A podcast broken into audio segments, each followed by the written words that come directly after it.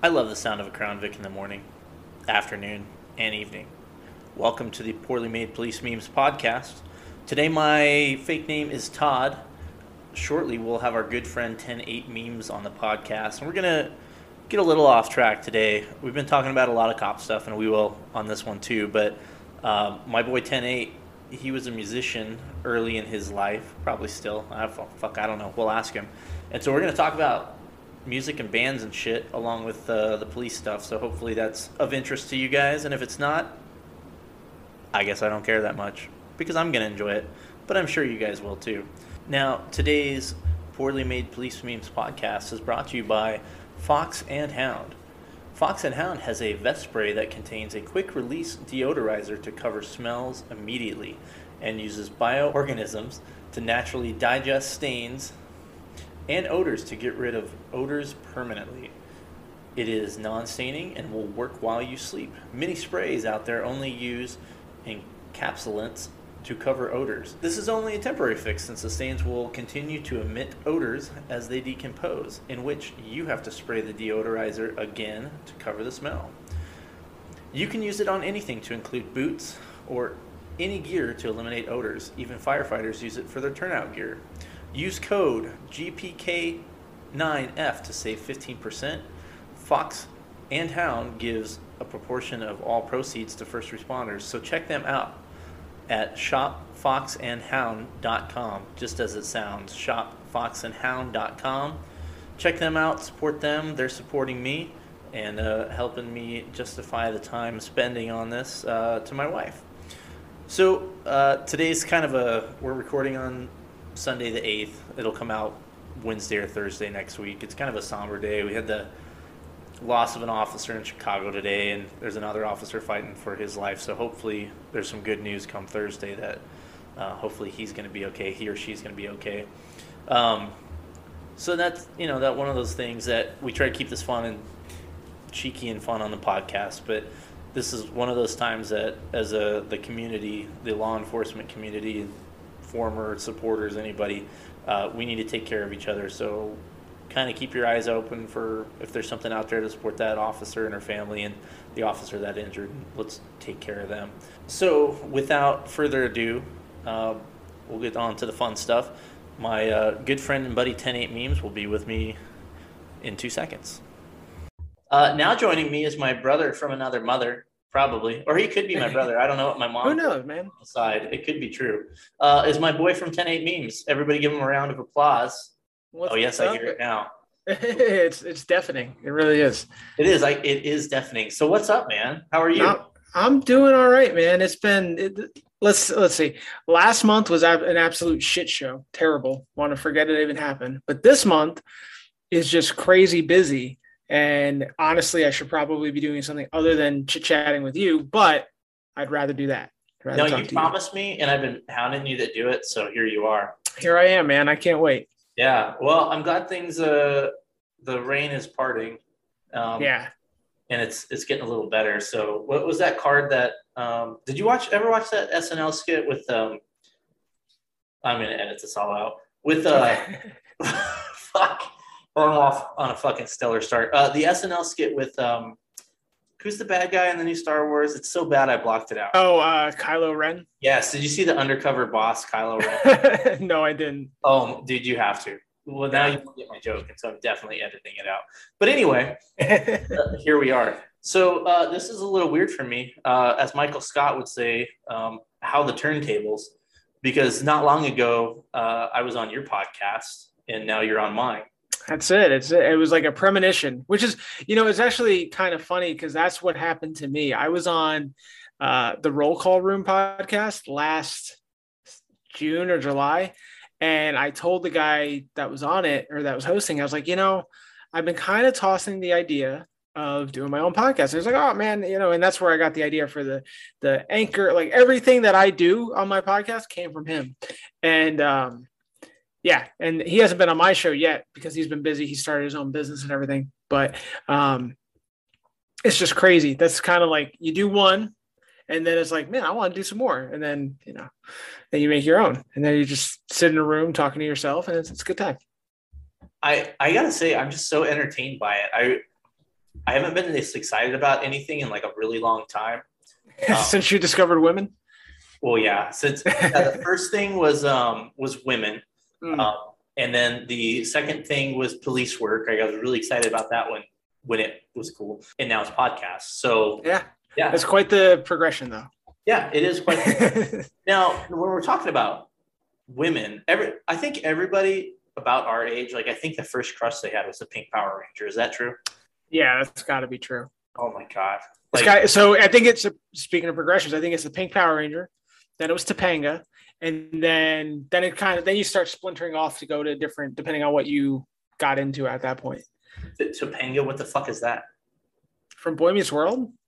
I, I don't know what the hell that is. Ah man, What are you watching, man? Boy Meets Boy- World, Boy Meets man. World? What the fuck is that shit? Oh man, I, I think you're, you're gonna lose all your listeners now, man. All your all your nineties kids. listeners. People are gonna hear like their ears gonna perk up. Like, oh, he didn't watch that dog shit. Man, okay, okay. So you, you maybe like a like a Kelly Kapowski then.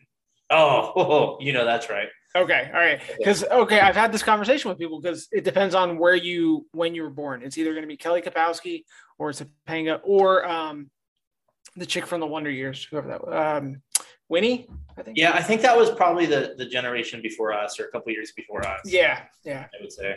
Um, so She's still smoking hot though. Oh, is she? Yeah, she's like in her forties and she's like not even maybe she- I don't know how old she is, but she's smoking. You sound like 40s is like old, and I'm not. not No, no, like you said, generation before us, not too bad, but you know, or age group before us, not even generation. That sounds way worse. Age, uh, age group before us. So I, I have this kind of this tradition that you may not know about is I got this terrible whiskey because I didn't know what it was. Um, Okay. Uh, Wicked Pickle whiskey. Oof, that Um, doesn't sound good. You know, in in hindsight, it really didn't. But I'm like, I have to try this. Well, here it is. I spent 20 bucks on it. and Now I have to finish it. I don't have a shot glass or anything with me, so I'm going to do what a proud man does, and I'm going to Take it from the bottle. real quick. Stand by. Nice. Have you ever had a pickleback? God, that's terrible. Have I had a what?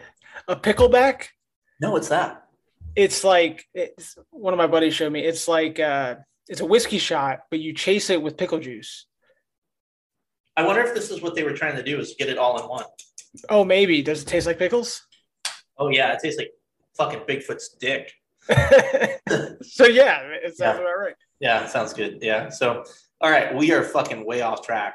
I like it. This is this is how you do it, man. This is, I fucking love this. So, 10 8 memes. So, I guess we kind of got the st- story of the start of your podcast. What, I guess, for the people that may not uh, know your your page, kind of give us a brief history of uh, 10 8 memes and how that came about. Yeah. So uh, the the story goes that um, I started making memes in the academy, just making fun of my classmates and my instructors and everything. Like and then was that I said, like you do. Yeah, of course, of course. And then um then when I got hired, I started doing it at work and whatever. And you know, I've got not comic roots, but I enjoy comedy. Um so I just always liked making like broad general memes and just sending them out, just having to do with general police work to my buddies. That's all I did, just to the guys I worked with. And uh, at one point, I made a meme and just sent it to a small group of friends scrolling Facebook like the next day, and I see that meme get reposted by a bigger page. Like now at this point, it's just me. I don't have my own page, and I'm like, whoa, it's got like hundreds of thousands of likes. I'm like, that's that's my thing. So I messaged the guy, I'm like, hey man, uh, that's that's my meme, and he's like, cool. and, and that's it. I'm like, all right, I'm gonna go over here and fuck myself. Um, but I was like, well, that's that kind of sucks. Like, I never expected a meme to go that far. So I was like, let me I got to start a page so I can watermark these memes so this doesn't happen again. So I've always liked just the term 10-8. I want like in my head, if I ever did something, like if I made a restaurant or something, it'd be called 10-8. So I just made 10-8 memes. Um, started posting just stuff that I had already made that I've already been distributing to my friends. And it just took off. Like I looked in these these memes that you know, I just made in my spare time and, you know, sitting on the toilet or whatever, um, were being liked by people from California, from across the country, across the world. And I'm like, this is insane. And you know, I start messaging these people, bullshitting with them, and before you know it, word of mouth goes and goes and goes, and my page just keeps growing, and uh, it's insane. Um, the conversations that I've had with different cops from around the country and even the world has been insane. I just love bullshitting with people. You know, they talk about the job over wherever they are. They talk about you know things that are bothering them because I kind of since the beginning kind of took a mental health aspect of it too accidentally really. Like i was never a big like mental health go get counseling kind of guy. And then you know i was dealing with some shit and instead of just bombarding my personal facebook with it i took to the meme page because i'm anonymous on it so it had no repercussions. And uh, people responded to that and it's just been going ever since and it's been an, an unexpectedly great ride Nice, man. yeah, Yeah, I, I remember on uh, when I was on yours, you told me that story, and I was like, "Fuck, man, that is so cool. Uh, that's way cooler than, than my story." Uh, I made memes and I liked them, and yours is like, "I had this huge meme that everybody liked." Huh. Okay. Yeah, which so when I posted that meme, obviously that's the first meme that I posted on my page. Obviously, it was brand new. Nobody liked it, didn't go anywhere. But I've reposted that meme several times now. I'm trying to like, oh, back in the day. And I think now is probably my most liked meme. I think the last time I reposted it got the most that I've received. So that was like, it was nice to see that kind of go full circle too. That's cool. Yeah. I fucking I wish I knew which one was the biggest of mine. And I'm not like trying to like throw shade like I'm so popular, but I just I didn't like pay attention to it enough. Mm-hmm. And I I, w- I wonder which one is. I know which some of mine are the favorites of Mhm. mine, and and some of those haven't got like fucking likes at all. Like I made one Yeah. like, uh, um, like a new pursuit tool, uh, like the banana from uh, Mario Kart. Yeah. Yeah. It's so funny, and like nobody liked it. I'm like, you Yeah. And you know, the thing that's kind of gotten me, especially in the last year, was Instagram, because that's primarily what I'm on. Facebook's dog shit. Um, which is weird because they're the same company, but Instagram's just a better platform, I think. Um, not that it's a better platform, I just think it's not as uh, saturated. But anyway, um, is that the algorithm for anything first res- well, law enforcement related, Second Amendment related, right winged based, um, I feel like it's just so trash. Like you're not going to get nearly the exposure you want doing that. Maybe maybe that's just an excuse I'm telling myself, but I really feel like police content is nowhere near as popular as it could be. And I look at my algorithms and and my um, uh, not my algorithms, like my analytics for my different memes, and I'm like, how does this not like it's got x x thousand meme or shares, and it's still saying it's two percent not following me. It doesn't make any sense. Um, but that's you know, I feel like that's the world we live in, man. I mean, like Yeah. I'm right there with you. I mean, Instagram is is better than Facebook for me for sure. Like Yeah. Facebook, I, I shared something the other day where I shared basically like, hey, go check out my podcast. Um, and like 10, 15 minutes into it, I looked at the analytics and it's like no one's seen this. And I'm like, Mhm. yep, the page has like 180,000 followers, like you fuckers.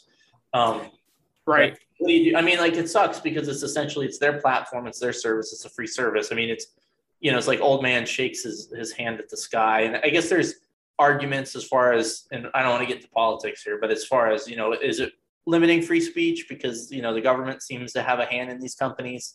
yeah. I don't know. I, I don't know either. And, you know, I've kind of taken both sides of that argument and been like, oh, well, it is, you know, it's a private company.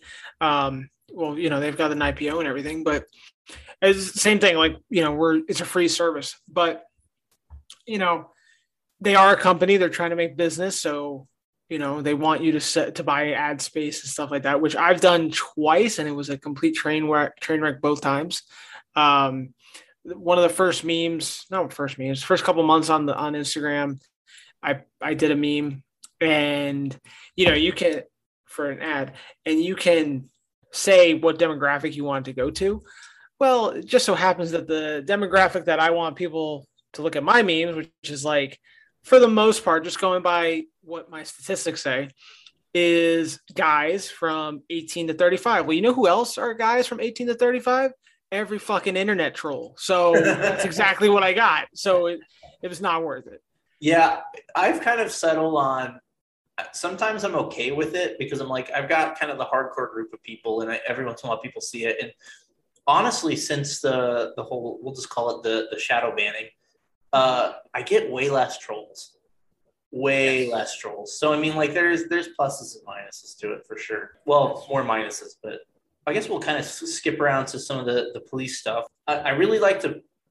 Well, I like to ask this, but I've forgotten the last couple times to ask people this. I'm going to ask you we're good with saying what state uh, you work in. You work in the, the great, the sunshine state, Florida, correct? I do. Yep. Okay.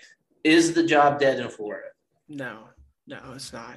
I think, well, that's a tough question because I can say in my area, it's not. Um, in the certain areas that I know a little bit about policing throughout the state, it's not. Um, but then you've got big cities like Jacksonville, Orlando, Miami, where not that it's it you know it's the same problems that every big city has um so you know our governor is super supportive as everyone knows. Um yep.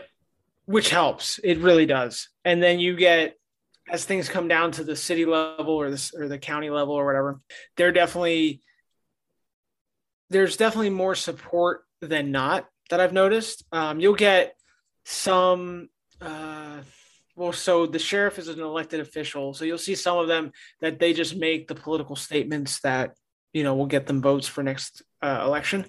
Um, but then you'll see the ones that don't give a shit. They're going to say what they believe, and it just so happens to be what their constituents believe also. So, Grady Judd, Grady Judd, Grady Judd, um, and the myth, the fucking legend. Yeah, absolutely. And there's there's there's several of them, and it's great to see. And I just wish more law enforcement. Um, figureheads were like that. Um, but I think we're seeing that change in a lot of places, but it's the big cities throughout the country that are the problem. Not the problem, but that's where you get the problems, I should say. No, they're the problem. They are the problems. Are the problem. Um, yeah. But for my personal experience, my city has been great and supportive. Um, obviously, shitheads everywhere, but um, generally speaking, my uh, my mayor, my chief, city council have all been supportive and there's different areas in the state that are the exact same way that's good man that's good to hear because I, I feel like there are certain states where it's pretty much the whole state yeah it's kind of this fucking black cloud not not to name washington oregon or washington. new york yeah. by name but no of course not of course not. We wouldn't do that. Well, you know, it's interesting too, is like sometimes, you know, we lump California in there with good reason, but you, you know, there's some places in California, I think, where they still get down a little bit. Yeah. I think the, and the, for California, what I've noticed just from talking to people on, on my page, the more north you go, the better it gets um the you know the more except southern San Francisco, right? Because that's except for San Francisco, yeah. yeah. But when you start getting up to wine country, I think that's better. Even though you know I've heard Southern California, like not LA, obviously not San Diego, but the areas around there, like more suburbs and like the the uh, bedroom communities of those big cities, they are pro police or at least still doing work. Um, one of the guys I've had him on my podcast a couple times. He's a great guy. He's a sergeant of a uh, medium-sized police department in Southern California, and you know he tells me all the time that the community supports him. He's got a great chief that supports what he does. You know, his boys still do work. They actually had a viral video go around probably a few weeks ago with the uh, uh, it was like a motorcycle chase, and the cop opened the door and like tripped up the guy on the motorcycle. Like, oh yeah, that that made that's some cowboy shit, man. It's yeah. great. Like, and you know, you talk to him, and he's about as real as it gets. Like, just a great guy, and he's a supervisor, so that's a good sign. Yeah, on the more supervisors you can get like that, are the better. But mm-hmm. Unfortunately, a lot of people promote for wrong reasons. Un- mm-hmm. Very unfortunately. Um, so last week uh, we were talking about some FTO stuff, and, and, what where that came from was a meme I posted, and uh, we were talking.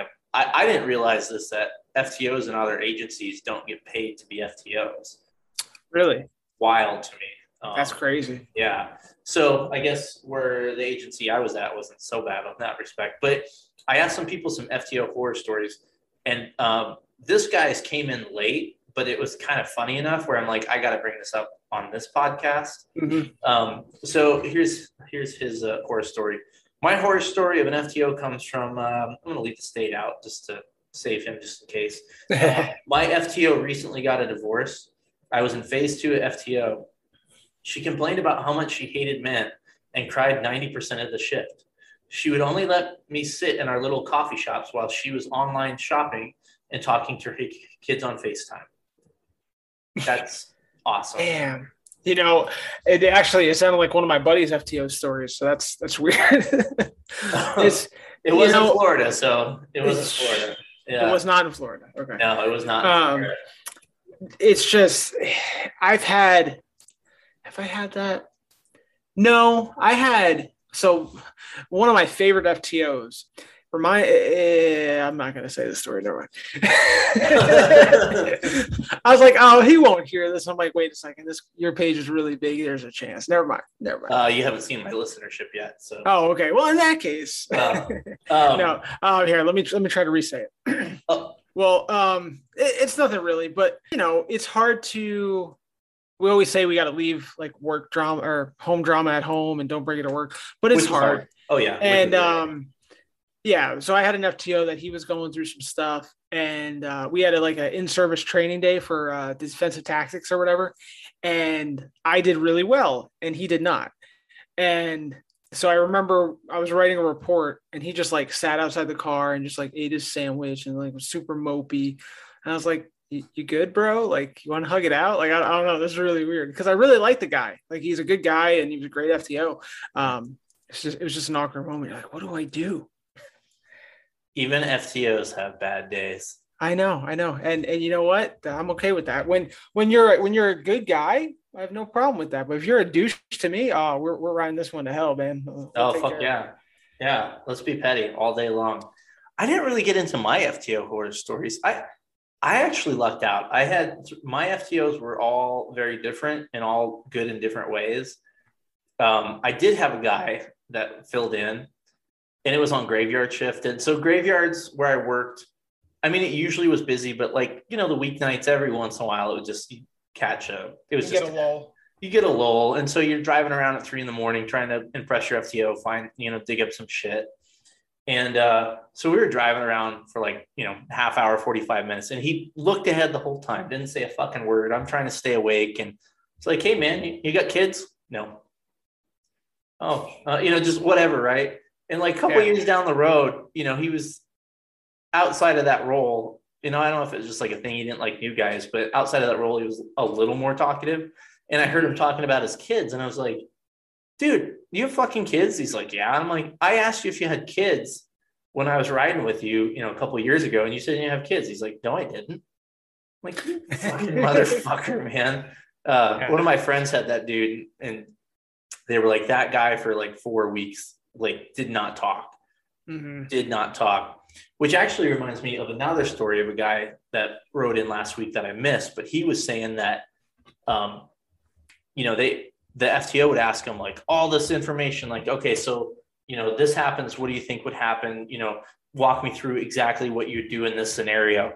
And so the recruit, the the rookie would go into elaborate detail about what they did, and then the the FTO would just respond with, okay, like no feedback, nothing. It's like, yeah, that sucks. Like, so right. was I right or wrong?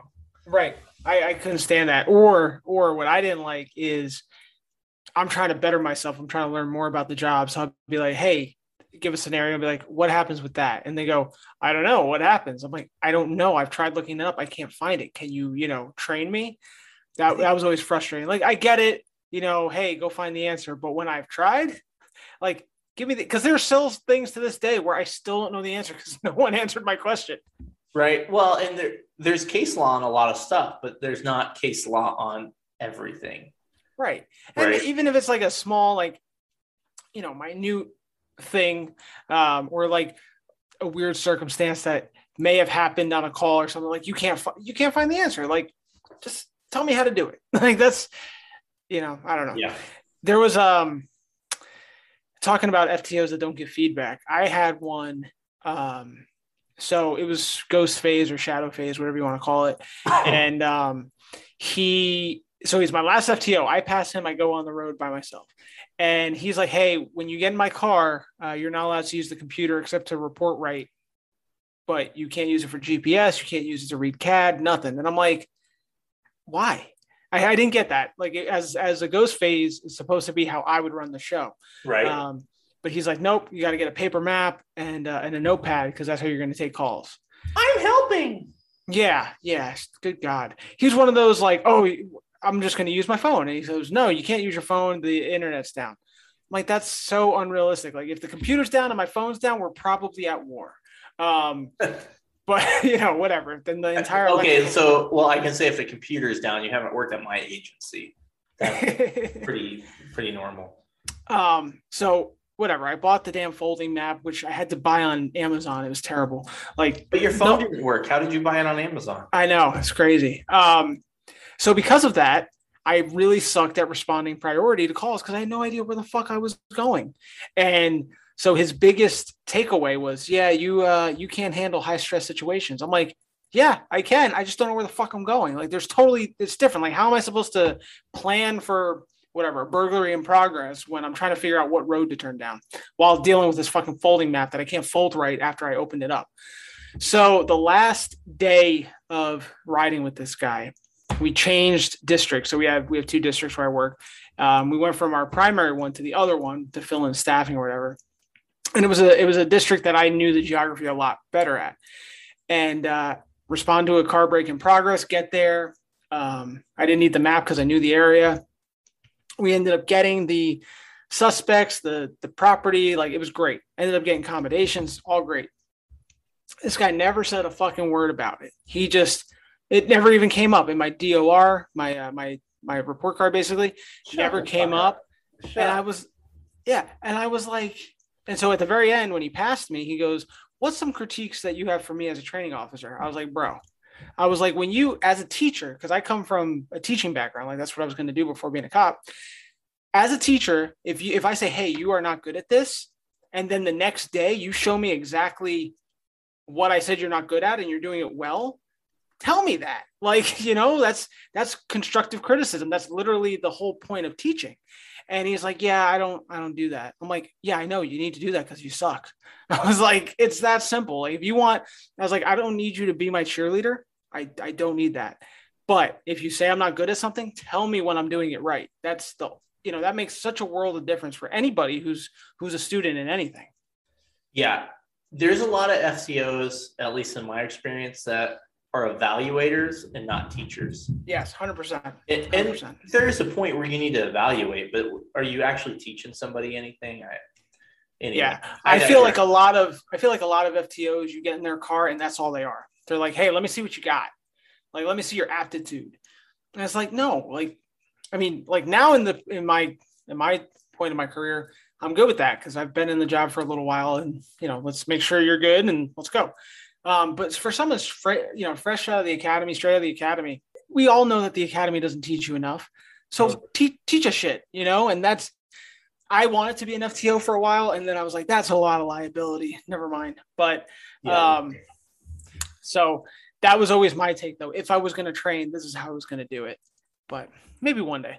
Yeah, I yeah, I definitely wanted to get into training and I for various reasons I was deterred, but that could be a whole nother episode for a couple Yeah, hours. yeah. Um, so when we were talking uh, about coming on, I was very inspired by uh, music, and I was like, "Oh fuck, he's a musician. Let's fucking talk about." Let's Well, talk I, I wouldn't say I artists." wouldn't say I'm a musician, uh, but a guy that plays music. I think that's a little different. I believe that is the definition of a musician. So It's it's different. I don't know. Like okay. Well, so so you show your PP first. Uh, tell me about your rock star days, man. All right. So uh way back in like middle school days, me and my my two buddies growing up, we just loved music. At the time, like middle school days and stuff, we I personally did not enjoy like modern rock music. I didn't enjoy country. I got into rap. Okay. Um I just liked the lyrics. I liked the wordplay that came with rap music and stuff like that. So, because I've always been like a writer. Um, so when I see clever wordplay and clever lyrics and stuff, it, it draws me even to this day. Um, and we didn't play instruments, so we you know kind of diddled around with. That's actually where I found Audacity, which is the program we use to edit our shows, um, just for little behind the scenes. And uh, that's where I found that. Whatever. So eventually, we're like, all right, let's try picking up instruments. So we all bought guitars. Um, my two buddies, they're brothers. Uh, they took to it way better than I did. I was just kind of there. Um, but I, I was pretty good on like a keyboard. I wasn't like a piano player or anything, but I could write out like a little, like a little melody or like little, little ditty. And um, You just call it a little ditty. I did. I definitely did. Classic. And eventually we, so by that point, we're like, I don't know, in high school and we're getting into ska music.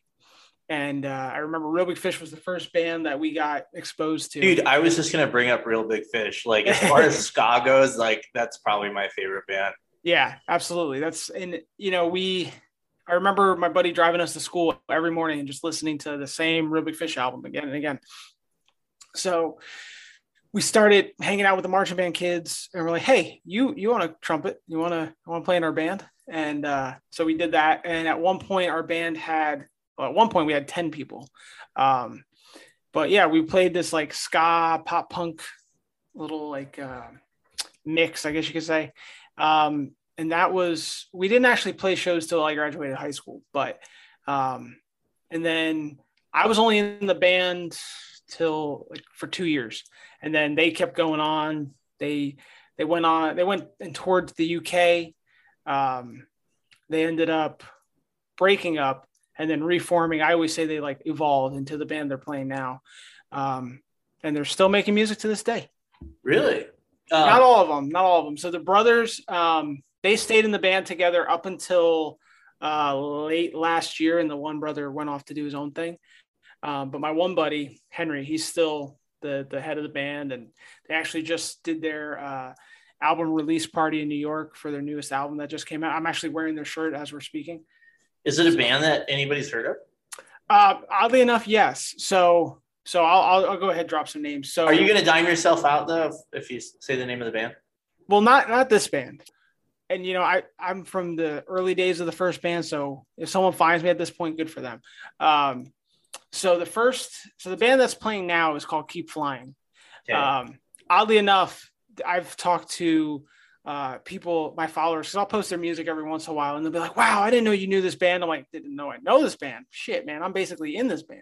And we um let's see. So when i was in the band so i was in the band from like 08 to 2010 so two years. Um but i mean we we did quite a few things. Like we toured a little bit. Um when i went, went away to college in connecticut in 08 i went and saw like this super like pop punk show like there were tweens and like i was one of the only like dude in his like late teens but it was like a good show. The guy put on a really good show and i was like i want to play shows. So i went and i called the local like concert hall where we lived in jersey and started just calling them all. I'm like hey i want to play. Hey i want to play. And you know what the stone pony is? No. It's a rock club in the jersey shore where like bruce springsteen got his start or whatever. Okay. and they, they were the first place to be like yeah okay why not? And uh we we got booked on this show and it was like the middle of a freaking blizzard like down the jersey shore in january i think. And we played with this reggae band. And i don't know how we sounded but it was really fucking fun. And we're like let's keep doing that. And then you know we, we they never stopped So what what did you did you play keyboards or what was your role in the band? yeah i did keyboard and vocals Okay. So yeah, and like lyrics. So me and me and Henry, we wrote the lyrics, and then uh, I would do keyboards, and then like like backing vocals or like because so because we got into rap, we they kind of stuck with the sound for a little while. Like if you ever heard of Big D and the Kids Table, he kind of raps in his songs. That's kind of what I did. Oh, okay. Yeah. I got you. I got to be honest with you, man. I I can't I can't foresee you as being a rapper type dude. No, no, most most didn't. Um, no, it just. I mean, I could sing. Like I was in concert choir and stuff like that, but we had a lead singer who was kind of fit the punk cheek a little bit better. I got Um, so you know, and. So I kind of threw me a bone. in my rock star days, uh, I played bass, and I uh, I was the backup singer. Okay. And really, the only part I sung was that the backing vocal and all the small things when we covered Blink One Eighty Two. Okay. All So the Nas. Yeah, that's that's my my claim to fame is singing na na na na. Yeah. yeah. Um, We um we almost broke up.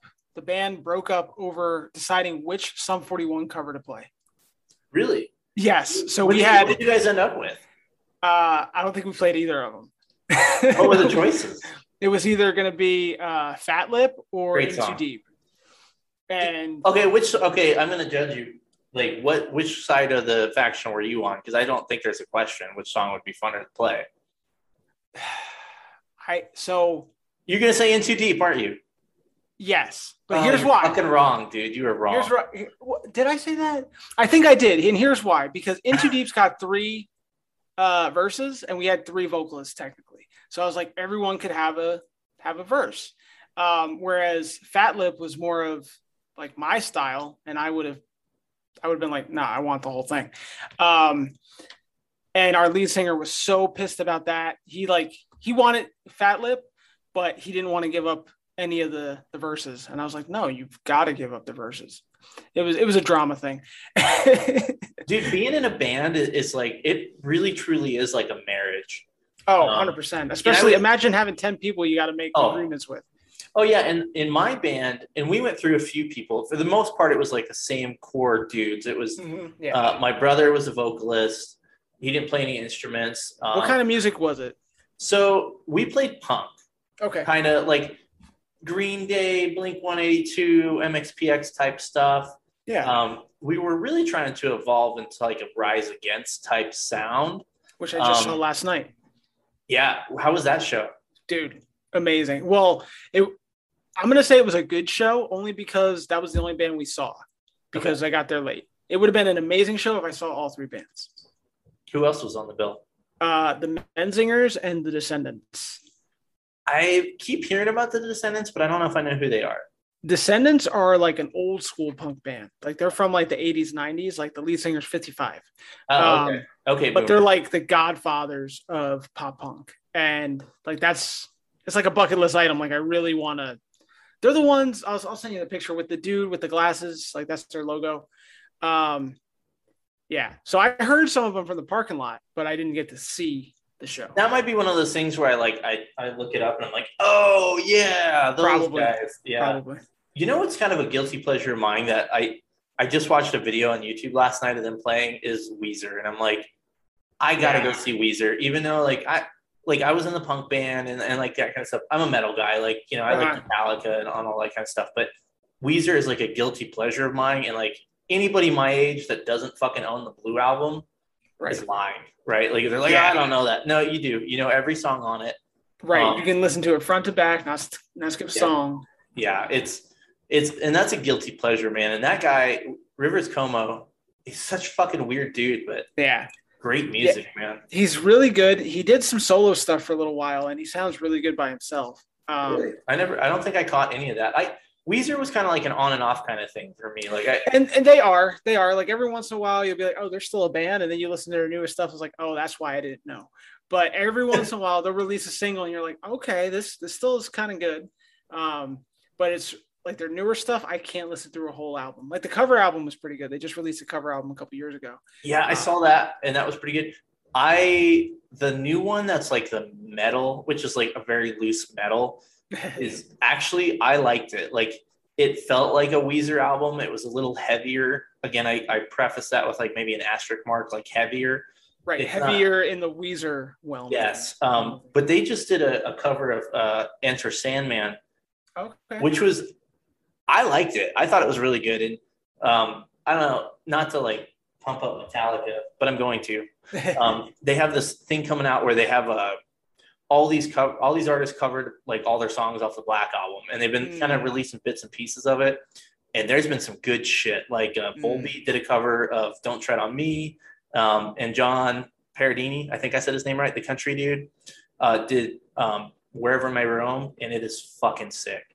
Oh okay Yeah, I would. I highly recommend. There's some other ones that haven't come out yet, like Ghost is doing a song, like Chris Stapleton, who oh like, wow Dude, Chris Stapleton, like I like him a lot. Music goes, holy fucking shit! That Yeah. dude is amazing. Yeah, I've uh I've gotten into country music over the past like five years or so. Um and he is like exactly the kind of country I want to listen to. Like I'm not like I really like Dierks Bentley and like that, that kind of country, but like the Luke Bryans I can't really get into, you know, stuff Luke like Bryan that. is so hit and miss. Like some of his shit is like pretty like entertaining, but like I, I was like working in my garage earlier, and that fucking catfish dinner song came on, and I'm like, uh-huh. what dog shit is this? Like, this is god awful. Yeah, yeah. But Yeah. then you get like um I don't know. Exactly. Like sometimes he's just so goofy and I'm like, I don't enjoy this. Yeah, But um or like he'll know, have a line in a song that ruins the whole song. yeah, yeah. where like yeah. the song's pretty good and then he hits like some weird line where they're like oh i don't know what to say and then it's it's bad like there's that one it's like catfish dinner. catfish dinner Whole, what the fuck winner winner chicken dinner like yeah. that's all you could fucking think of like fire that songwriter. Never yeah again. um who else is good um uh, the big fat guy he's awesome um There's a couple of those. Oh yeah, yeah, yeah. is fucking great i can't say big fat guy because i'm probably fatter than him at this point since i quit let me start running again buddy uh um yeah he's great there's some good country music out there i mean like i you know i grew up with like george strait and garth Mhm. brooks and alan Yeah. Jackson and stuff like that and you can't you can't go wrong there but No. uh, I went to uh I went to Nashville in February and we did the uh the tour of the Country Music Hall of Fame and the Grand Ole Opry. oh, that'd be sick. and yeah and i have such a new founded like respect for country music and the musicians that like i can't hate on country music just on principle now. Um because i used to you know back in the day i used to be like nah i never listen to that shit. But now it's like i enjoy it. I do. And it's it's good for like being at work or like you said just like working in your garage or something where you know nothing's gonna wow you but it's nice to have on. You know, it's not to be like offensive, like anybody can walk by. So, oh, like, some days I'll like sit in my police car, I'll have Eminem on and be like, oh God, oh God. And like Kill You comes on. I got to turn it off because someone's walking up to the window.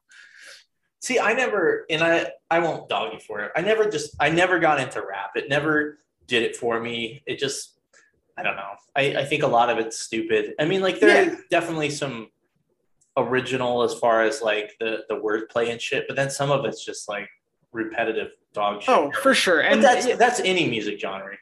True, true. And I think like for me, I'll go through waves. Everything matches whatever my mood is at that time. But there was a while where I couldn't listen to rap music, especially like the last year. Um, just I felt like all the anti-police songs that were going on, and for a little bit I couldn't listen to punk music because it was anti-police, um, which is weird. So when I was growing up, my dad was a cop, and he wouldn't let me listen to certain songs because he was said it was anti-police. And I was like, Dad, it's a song. It's, it's a song. It's whatever. Uh, like I couldn't listen to like I shot the sheriff and shit like that. And so I was like, Dad, you're crazy. But now I'm in the same boat, and I'm like, oh shit, I'm turning into my dad. So Eventually, every dude turns into their dad. yeah, Which I, I have a picture of my dad at my desk here, and he's very disappointingly looking at me. So sorry, Dad. Um, I need to get him on my podcast, man. That's gonna be that would be good. that would be good. Um, Papa poorly made. yeah, he's yeah, that's gonna be an interesting show for sure. uh, I don't think I'll take like any questions or anything. I think because he he deserves the my, dude. He's been doing it for like forty years, so he's and Oh, wow. fucking on the job. So um, he's got some shit to say, I'm sure. Yeah. Um, but Rockstar game, Rockstar days, anyway. Mhm. To circle um, back. Yes, cir- circle back to that. We'll circle back to that one. Um, so you said how many years you did. Your band sounded pretty badass. Do you have any regrets for not, uh, you know, staying in it? Uh, so I got out of it because I moved because I came to Florida. Um, You became Florida man. Yes, I did. And there are so there's there's days even like after seeing a show like last night I'm like man I wish I stuck with music or whatever. Like I try I made like an acoustic duo when I came down here me and my buddy. We played some cover shows and whatever. Um and I you know I used to write songs on a guitar. I taught myself guitar after after a while. Uh, so yeah there's some days and especially like you know when they were going when they were coming up the band they went on tour with MXPX. They went on tour with uh, Real Big Fish and Bowling for Soup, and Oh, that's badass. yeah, and those are days I was like, shit, man, like I big re- big regrets, big regrets. Um, but now, you know, it's I can still sit with those dudes and like bullshit and have a great time and everything. Great guys. But we're living different lives. And I'm I'm comfortable with where I am now to not be, you know, regretful for not being with them. I'm actually working with Henry right now. He's so for my podcast, I'm taking a break while I'm dealing with some personal stuff. But when I come back, I want it to be revamped and have new things. And he's actually helping me uh, take one of his songs, and it's going to be my intro theme. And they're like re-editing it, and it should sound really good if it comes out that way. That's badass, um, man. Because all I do is I have a recording of my Crown Vic, and I play that as my intro. of course you do. Of course yeah, you do. Of course. Um, yeah. But yeah, so I, I don't regret it. Um, I definitely like. I'll go through my old Facebook and I'll look at like our old tour photos. Like bro did you guys did you guys play out a lot when you guys when you were in your band not a ton like towards the end we did we probably did and this is like ballpark we didn't do a ton of shows because there wasn't like a big music scene in the boonies where i lived at that time in my life but we played there was a bigger band that we played with a lot i think we played with I don't know, maybe four, five, six, seven, eight shows. Like not like a ton of shows. Okay. okay. Um, oh, we had a church that we could play at pretty much any time. They were really cool about letting us play. Mm-hmm. Um, we'd invite our friends and stuff, and we practice there. But I'll tell you what, and I, I like the little life I have, and you know, my wife, my family, and, and I liked being a cop, dude. I've some of the best times I can remember in my life are fucking playing music though, because you know, like that moment where like you're playing and like you just and this is gonna sound weird, but you like you feel the you feel it, right? Like yeah, everybody's yeah. right where they're supposed to be. You're like in the pocket, like the crowd, even if it's like five people are into it. Um, it's fun, man. I yeah, the, it's um, undescribable. The photo I sent you when we were when you decided that we're going to talk about this. So that was we were playing a battle of the bands. So we we weren't really a battle band kind of thing. Um, we so where we lived, small small town, two traffic lights, five gas stations, and that's it. Nothing else going on. A couple pizza places. Um, so we had to go at least a half hour out of town to go anywhere. Because of that, our, the kids we went to high school with, they were super supportive because it was something to do. So we, what we would do, we would load all our friends in all of our cars. We drive to shows. They would buy tickets because they were great people. They'd sit and whatever. So we were in one battle of bands in 2009, and we got just clowned on. And it was for um, I think it was for a to play a stage at Warped Tour, and we we did not do well at all. The next year, after we're like playing out more, we got a bigger following and everything. We played the exact same sta- uh, venue, bigger battle of bands. It was for like two thousand dollars cash prize, um, and that picture was from that battle of bands, and we crushed it. It was such a, an amazing experience. Whatever we were getting ready to go on our first tour and that was going to help pay for it. Like we were just, it was, we just found out that we uh, were opening for Real Big Fish for the first time. Like we were just, it was like the heyday, it was the golden days. Um, so that picture that I sent you, you know, just full crowd, just fucking losing their mind for the songs that we wrote.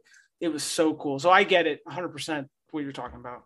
Yeah. The, um, and this is kind of a funny story. So I'd say the biggest show we played was like, uh, it wasn't really a show. It was like the, uh, uh, the talent show in high school, right? Mm-hmm, mm-hmm. And uh, so we play, we play, and we're like one of the last groups up there, and it's kind of like so so. And there's a place. Oh, here's a great story too. Are you are you into the Beatles? Yeah. Okay, so "Let It Be" obviously is a big Beatles song. Yeah. Um, me and my brother and the guys in the band, we didn't really know anything about the Beatles back then. Uh-huh. So we had this song called "Let It Be," and we're telling my mom about like, oh yeah, we got this new great song. It's called "Let It Be," and she's like, oh, like the Beatles song. We're like, not like the Beatles song, right? But anyway, so we had the song, and we, uh, you know, we're playing it, and like it's kind of like lackluster, and like there was this point where there's like a little bass solo in the song, and my fucking brother jumped off the stage, and like the whole thing went nuts, and it was just like, I'll never forget that moment in time. Mm-hmm. Like it was just like a perfect moment. But yeah. we lost. Ah, um, yeah, we got second place though. Um, while they were waiting, we played a, a, song and like there was like you know kids moshing and stuff. When like so from that battle of bands to when I left the band that uh that November, that was it. Like we were we were at our peak. Like every day was good. Um, you know, we did the tour, which I could I could tell you bunch of like crazy stories from that. But the one that you just triggered in my mind is we were playing this college town in central Pennsylvania, and um, we were sound checking. And we we kind of got a little cocky to the point where like when people told us to sound check, we're gonna play a full song just because we were cocky. And um, we off the cuff started playing um, my own worst enemy by Lit. Nice. And yeah, and so before our set even started, the entire crowd's moshing and just going crazy, and we're like, "This is so cool." I envy you so much. Yeah, I thought so. I thought about like maybe putting something in the paper out here, like, hey, guy that can barely play a bass, uh, looking for some dudes that want to play Metallica cover songs. You know, yeah, we'll see. I got a big That's- garage, man, and no band, so we'll see what happens. there you go. See, I um, I did that when I moved to Florida. I I hit Craigslist because that's dangerous, and um, I got a guy. There was a dude. He was like, "Hey, I'm trying to start a punk band. Um, these are the bands that I'm into." Which they were more like. Uh, kind of like the harder punk, not not like super hard, but um, it was stuff that I was like, all right, yeah, I'm into it. And they, he needed a vocalist, so we we met up. We we did a few band practices, and then life happened. You know, he had kids. One guy was married. One guy had this, and it never happened. So I've probably started like three bands since I moved to Florida, and never played a show. It's hard because you know life hard. happens, and you have to paying bills is more important than playing music, unfortunately. Yeah, And yeah, because I I started a couple things throughout the years, and it just it never materialized, right? Because things happen. So yeah. There's Yeah. um there's a podcast I listen to, the Hey My Man podcast. Shout out to them, and they talk about because they play music as well, and they're talking like you know how you've got um like when you talk about sports, you've got like the rec league, and then you've got like the travel teams. Like I need like a rec league band. Like we're not gonna do anything crazy. Let's just play, like have some fun. We don't have to go travel. We don't have to like do anything crazy. Just just to play, maybe like hit a bar every once in a while. And that's it. That's it. But yeah, that would that I think that would suffice my needs for sure. Um, but I probably need to practice because I, I basically like I play like the same songs I've been playing for like 15 years. And I haven't really like because you know I think as uh, and this is like stupid, but it, maybe it's true. I don't know that whole like you can't teach a old dog new tricks, but I feel like as I've gotten older, it's tougher to pick up newer stuff. But I, Yeah. I don't have time. You know, I, I'm busy. I don't have time to like sit down and really work on something. You know. Yeah, and I have I have my guitar, my acoustic guitar, just sitting by my couch. Every time I pick it up, I'll mess around for a few minutes. Be like, all right, that's that's good enough. And like, you know, I got a ukulele. I thought that'd be a little fun thing to play around with. Never got into that. Are you like that Um, dude that like brings his ukulele to parties and was like, "Hey, you guys want to do a sing along by the campfire?" I was trying to be that guy. Yeah. Do- Don't be that guy. I'm No, just, no, I'm joking. My uh my girlfriend got me one and got her daughter one, and she wanted us to play together, and it just never happened. Fair enough. It was gonna be cute. It was gonna be a Hallmark moment, and it just never happened. So the Hallmark movie, the Hallmark movie, instead of like how you guys started bonding, will be like, and that's when they started hating each other. Yeah, pretty much, pretty much. yeah. So let's let's switch gears a little bit here because I I found out this thing, and this is not music related, but it, it interests me. Did you know? Uh, because obviously, besides being musicians, it sounds like you're a better one. But besides being musicians, uh, we're both meme lords, Yes. and uh, I've heard that there's a company out there that basically will make memes for you and charge you. Which um, I'm just gonna throw out there. Making memes is, I, I think it's an art, but like anybody could do it. Anyone can do it. Some, but not everyone can do it well. Yeah, and I don't. Uh, I do not do it well. So the Um, name. So, such the name, so there's no expectations. Which anyway, still people still comment like that's poorly made. Yeah, I feel I like that's a joke in itself right now. I think people do that for that reason. I don't know. I think sometimes it is, and then sometimes it's not. But it's hard to tell, right? Like you send an e- you shoot an email off to somebody and you think it's all nice and polite, and then they see you and you're like, dude, why are you dick in your email? What are you talking about? I was perfectly nice. Uh huh. Yeah. Yeah, so that's I mean that's the problem with they could probably trace back all our problems in society. Is Oh, absolutely. there's This- no inflection in your in your your typing.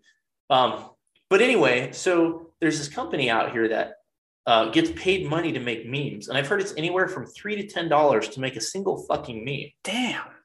We need to get in on this. You ain't kidding, man. I've got I've got over a thousand memes on my Instagram, man. Could you imagine ten dollars for each of those? Oh, dude, I have like five thousand. I can't stop.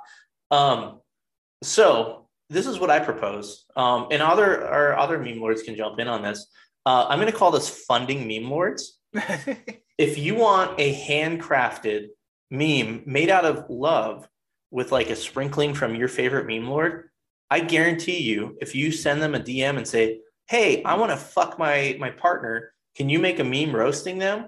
Send us money to our PayPal. Have you seen Have you seen that, that. website Cameo, where like you I've can pay a that. celebrity to like do a shout out to whoever, and they they'll record it.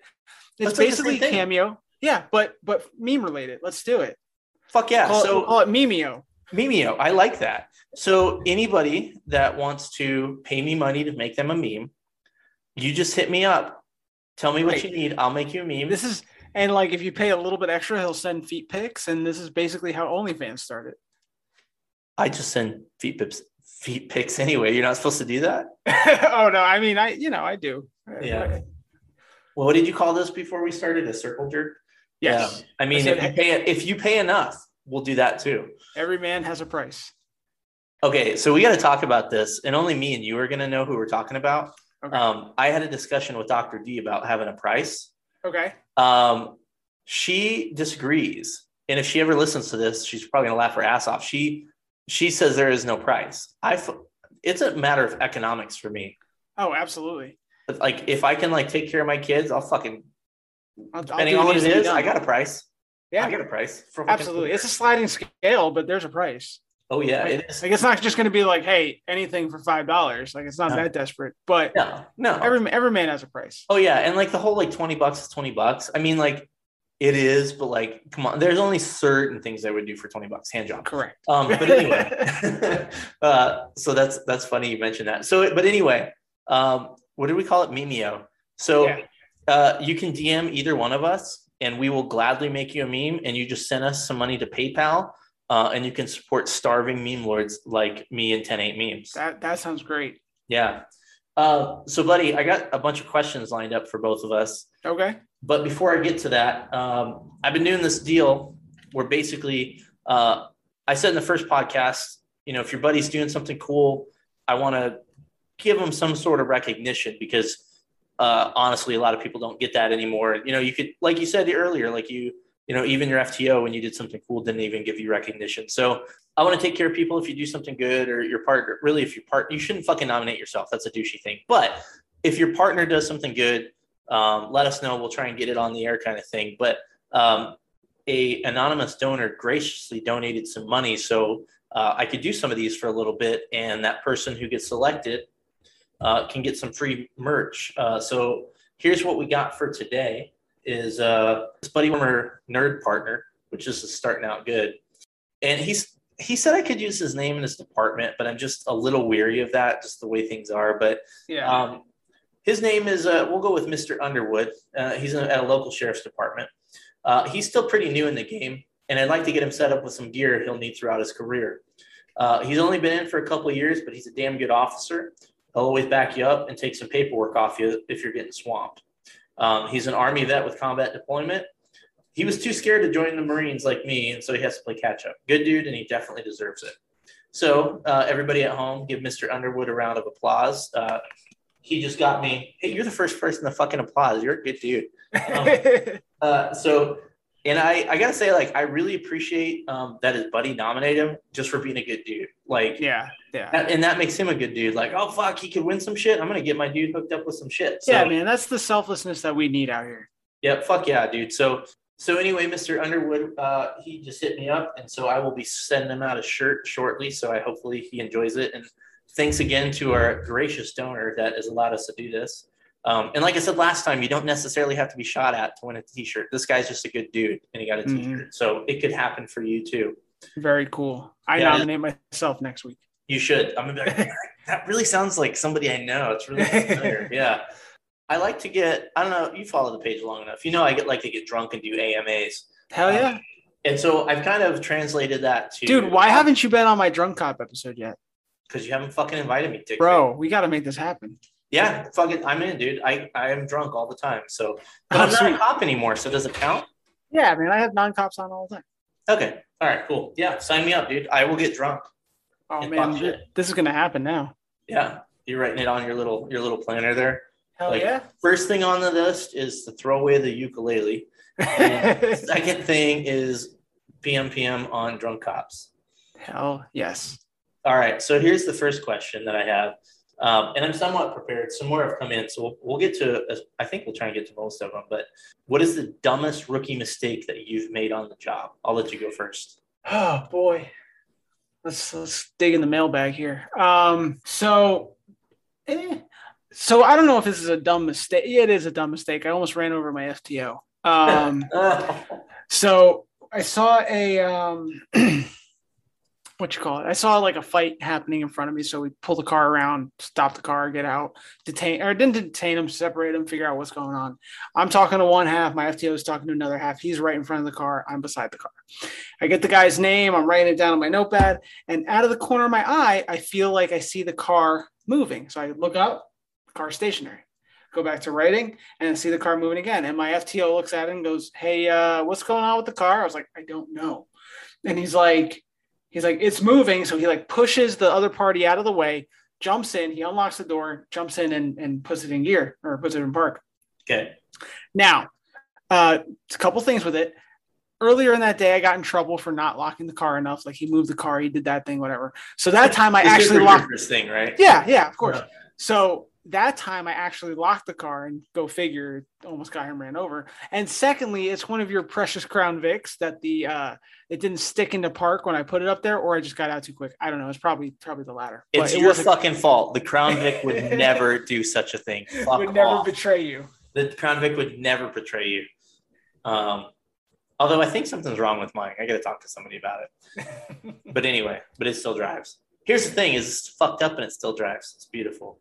I so I saw this question earlier. I'm like, oh, I got to put this in, and I'm like, I did so much dumb shit that like, but nothing like I can't think of anything like monumental. I mean,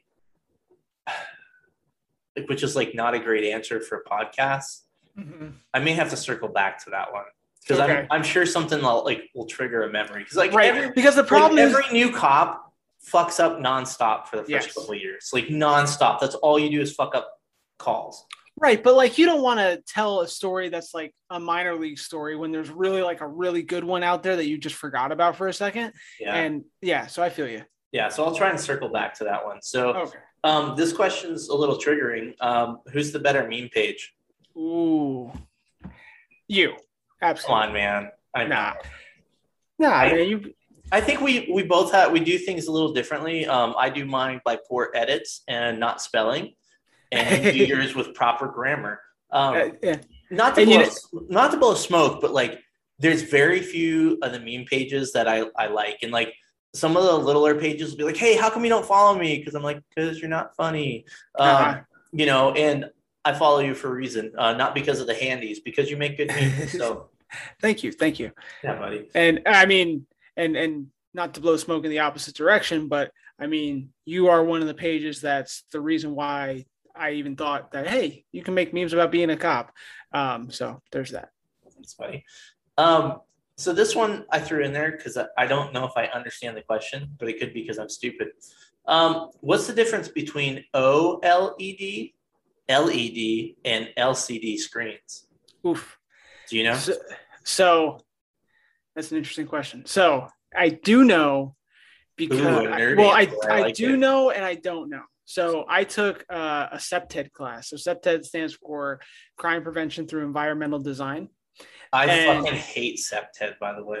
See, and I I thought it was I thought it was okay. I enjoyed it. Well, my and and I, I'm sorry, man, I didn't mean to cut you off, but No, mine was related to my mall security gig when I was in that before I was a cop and in management Oh, and that and shit. And like their CPTED, it was just like so like it's like turn lights on in dark areas. Like no shit. Like fucking no shit, right? But anyway, go on. No, so um, so OLED is like the new version of an LED screen. Um, they talked about it at nauseum, and I think I fell asleep at that part. But it's just the different things that go like make up the uh, the lighting inside those screens. I don't know the actual science behind it, um, but I think that's it. I know OLED is supposed to be super um, healthier for your eyes as opposed to LED or LCD. Okay. Well, now you know. So whatever fucking nerd answer that question, ask that question. Now you got it. Uh, would you ever consider moving to Canada and becoming a police officer?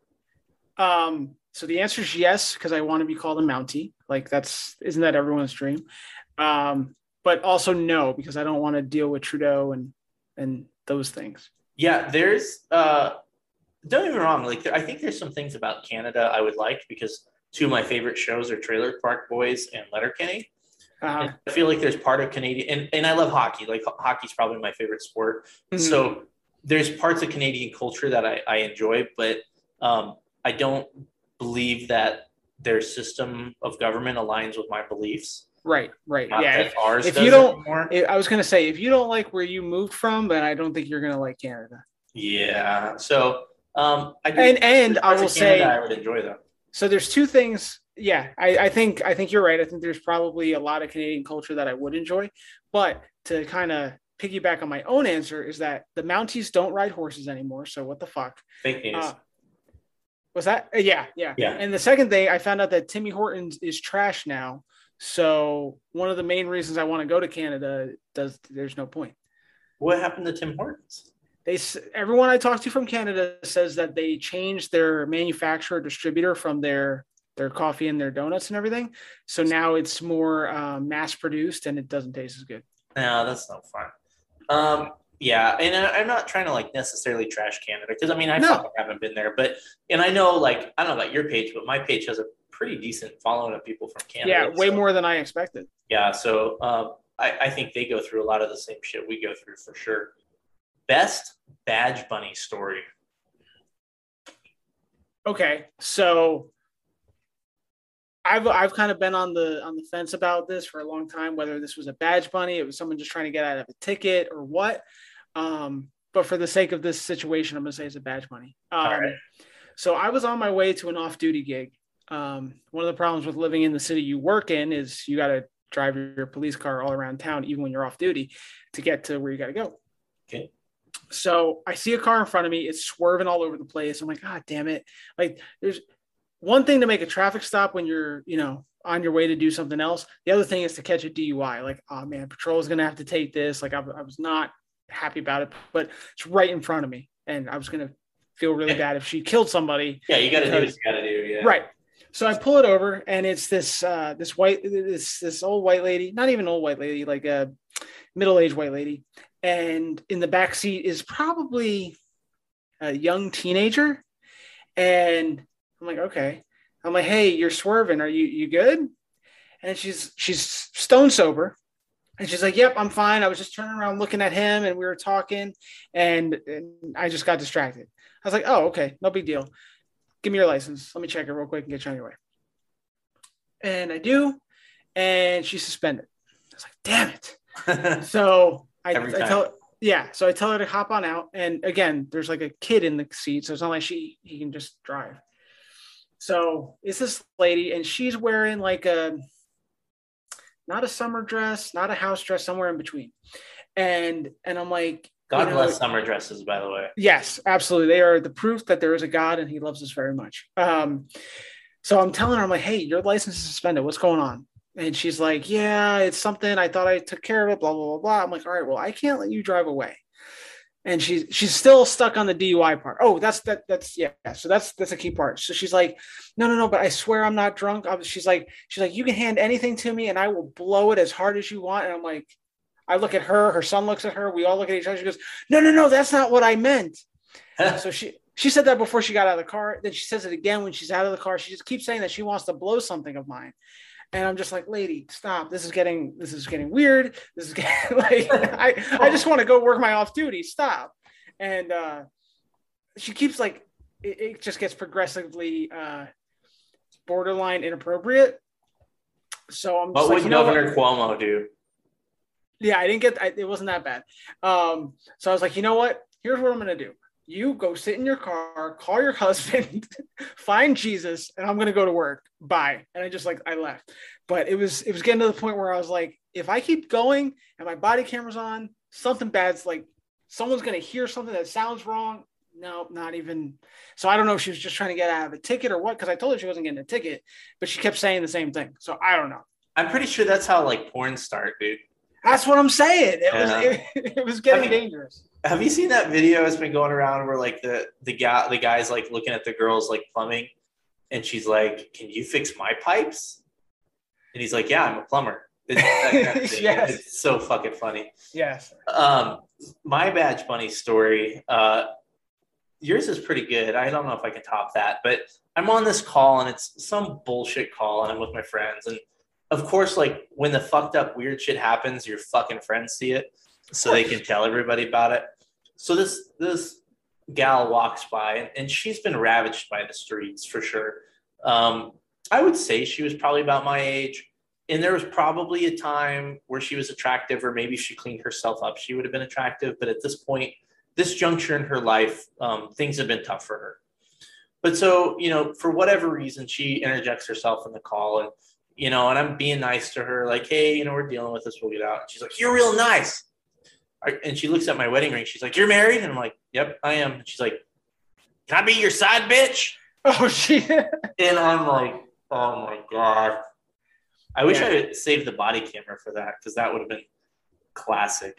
you know, I have a I have a meme about um, you know, the naked woman call is never the person you want it to be. Same thing with badge bunnies. It's never the one that you want it to be. Yeah. And if you think it is, they take your pension. So Oh yeah, that's true too. yeah. So uh, the next two questions are, I assume, by someone that you know. Uh, I was supposed to ask you what your favorite joke is. My favorite joke. Yeah, I that was specifically asked to ask you your favorite joke.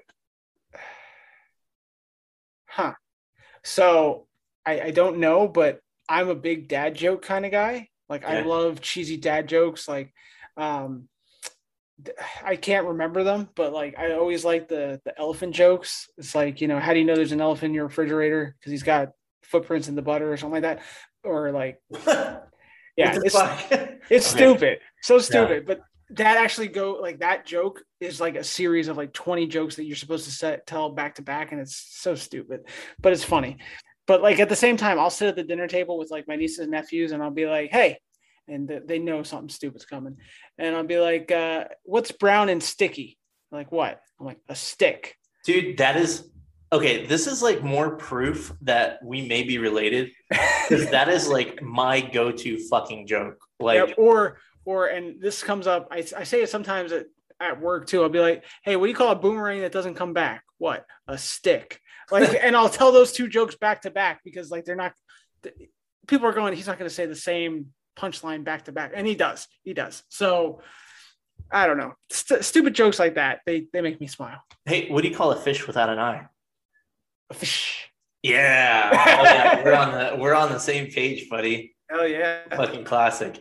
All right. Um, so this was on the last podcast, so we'll get your uh, your thoughts on this. The question is, uh, what is the best Metallica album, and why is it the Black album? Uh, she's wrong, fucking dead wrong. It is not the Black album. Everybody loves Black album, um, but it's Master Puppets or Ride the Lightning. Yeah, so you're gonna you're gonna lose my friendship because I'm not. I enjoy Metallica, but I, I'm not a big enough fan to be able to single out single albums. However, I do enjoy Master Puppets, so I'll go with that. Thank you. I mean, I almost turned off the podcast right now, but I know, I know. Uh, that's that's disappointing. Um, so this is kind of a musician type question: is uh, during your musical career, how many guitars did you break? Okay, well, I I think my answer is one, but I never I didn't play guitar, so um, I had I think three keyboards. I didn't smash any of them, but a couple got pretty close. But uh, I, If you've ever seen- my, my dream is to um, smash fucking guitars because I thought that was such a badass thing to do. yeah, Um, I never got that far in my career because we weren't that good or popular. hmm So so there's that. yeah. You ever see? Have you you know who Motion City Soundtrack is? I've heard of them. Yes. So they have a keyboard player, and he like does handstands on his keyboard stand. Like he is insane. Um, I wish I was that agile and that athletic to do so, but that was my always like my goal is to like just go totally ham on some keyboards, but uh, never got that chance. Or best of both worlds, get a guitar, super nerdy, sure, but hey, I can I can rock out like I have a guitar and I'm playing keyboard at the same time. Actually, speaking of that, there's a thing called hold on. Fuck, what's it called? Hold on. Stand by. You're gonna have to edit the sounds out while I look up what this is supposed to be called. Oh no, I'm definitely not editing it out. It is called poorly made, sir. Okay. So, uh, Just everybody envision elevator music right now. yeah. Um, Keyboard. if you're jerking off right now, maybe slow down a little bit because this isn't the part where you want to finish. Ah, damn, man. How am I going to have any advertisers with fucking shit like that? It's fine. Man, I can't remember what it's called, but anyway, it's like you wear it on your hand. It's a keyboard, like it's got keys, but you you it's a it's like a woodwind instrument almost. Why can't I think what it's called? But it kind of sounds like um it's a melodica. That's what it's called, a melodica. I've never heard of such a thing. Yeah, it's it's like really big in like reggae music and stuff. Um, when you play like a chord on it, it sounds like a harmonica, and then it, you can also play single notes. So I had one of those. Never never smashed it, but I did have one of those. So what's the what's the thing called that um you like stand up and you play the key the keyboard?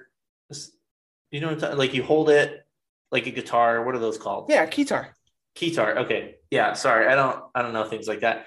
Uh, Ghost, which is a band I love. They have a song that has a fucking sick keytar Nice. solo. Um, dude, we got some good questions coming in. I got some more that came in, so this this is gonna be good shit. Favorite Non non vetted. Non vetted, totally not vetted. The la- well, I'm looking at so I've got a list of them on the computer that I, I got out, so I was like, I'm not stumbling over myself because that's like Mhm. what I do in this podcast. Sure. Um, but and then I just looked at my phone. I'm like, oh, some of these are good too. So favorite cop TV show. Uh, The Wire. That's a good one. Yeah, I, I enjoy that. I like Southland. Uh, I still haven't finished either of them, but um, I think because The Wire, for the time that I was on narcotics, it was so spot on, like to the point where it was frustrating me how, how spot on it was. Um, I think that's why I chose that one a little bit. But I like in Southland all the like patrol scenes where they're just uh, bullshitting. Like it, it's so spot on. They got it so right. Yeah, I haven't seen like the full series in any of those, just like kind of bits and pieces. hmm I don't know what my answer would be because like I've seen like a fair share of cop movies hmm and cop shows, but like, is it weird to say like '90s cops? Because that show was glorious. No, that's yeah, that was spot on. it was That the good. mustaches, Oh, you know, the Mhm. caprices, the, the Crown Vics. I mean, it was beautiful. Yeah, I think in either the late '80s, early '90s, my dad was on Cops. Oh, was He it like he wasn't like the the cop they were looking at, but you could see him on screen. That's what he told me. I don't know if it's true or not, but that's what he said. Huh, that's interesting. Um, that's pretty fucking badass, actually. Yeah. Um, this is funny. Would you rather look like Gilbert Gottfried or sound like him? That sucks, right? Yeah, that's, Because he's not an attractive man. no, but his Um, voice isn't attractive either. no, I would say sound like him, honestly. You'd rather see? Yeah, I think so too. Yeah, yeah. I mean, could you imagine that? Like, yeah, oof, oof, poor guy. I mean, but fuck it is at this You know moment I'm not gonna I I say could- I'm not gonna say poor guy because the guy has more money than either of us ever will. So, and that's not to say he doesn't have talent, but he just, you know, didn't work out for him in some other respects. right, but you know he's making it work for him. He's got great voice acting gigs, and So Iago would be different if it was like Chris Rock. You know, so yeah, yeah. So these next two questions are kind of related. I'm not sure which order to ask them, but we'll just kind of we'll wing on it. Um, how do you feel about other officers Monday morning quarterbacking other officers? And and I think he asked specifically online, but I think we can go with it both as far as like online or you know in person type stuff. Yeah. So so I've got it's kind of it's hard to give an absolute answer with that Definitely. because you know, especially when you look at line of duty deaths or officer involved shootings, you have to look at you got to take something from their sacrifice. Um, and I think the biggest thing is to learn from their unfortunate mistakes. Sometimes there are no mistakes, sometimes it's an ambush, but you know, like um there's there's videos I remember from seeing in the academy and stuff that were like, oh well, you know, and they did, and that's okay. I think you know because even I've looked at my own body camera and I've Monday Monday morning quarterbacked it to say, oh, I could have done this better, I could have done this better, and we need to kind of learn from our mistakes. Um, but at the same time, you have to. It's it, whoever's going to be the commentator that's talking about that has to. Um, factor everything in. They can't just say like, "Oh, they did this wrong. They did this wrong. They did this wrong." Like maybe that wasn't available for them. Maybe this, you know, so I don't know. I've I've been frustrated and I've under also understood different things. Like I've seen my body camera on certain online commentators uh breakdowns and they were talking shit. I'm like, dude, you weren't there. You don't you don't get it.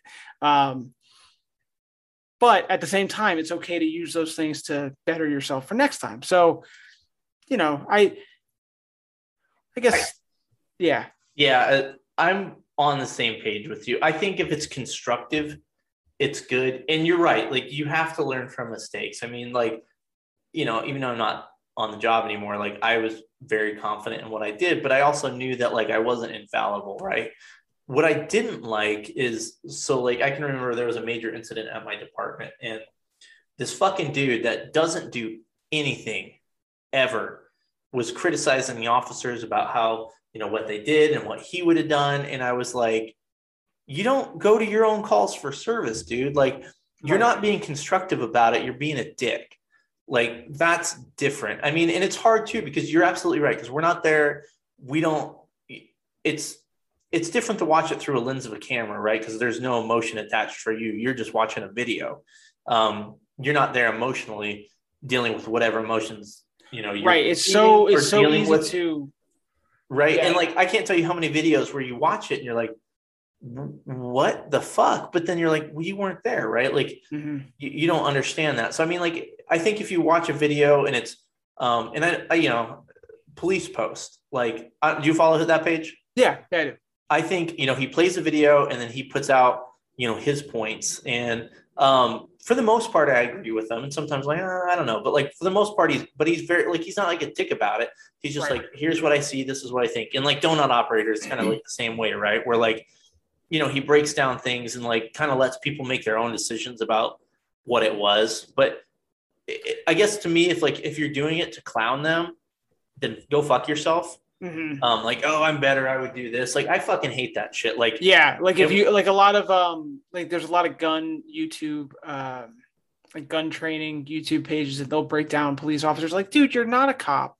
Stop. You don't understand the way we do the job. So stop trying to break down these videos. Yeah. Um, one of my favorites that does a lot of breakdown videos is uh, Breaking Barriers United. I don't know if you've seen his videos. I've heard of those. Yeah. He um because he does it, but he's his audience or his intended audience is not cops. So he's trying to explain why this use of force was either necessary or why they used that force. Or, and it's really, it's a nice take. And, you know, he's breaking barriers. He's trying to take an incident that happens and explain to his audience why it happened. And I, are people pretty receptive to that?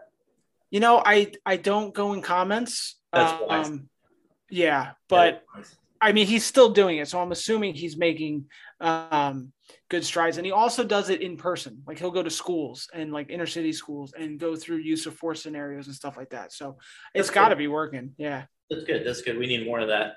So the next question is, is related to the last one. Um, so you're on, you see, basically you see it FTO like berating um, their rookie or, or legitimately like mistreating them in front of like you know other officers or you know other you know other officers in different departments stuff like that. Uh, how do you treat that scenario?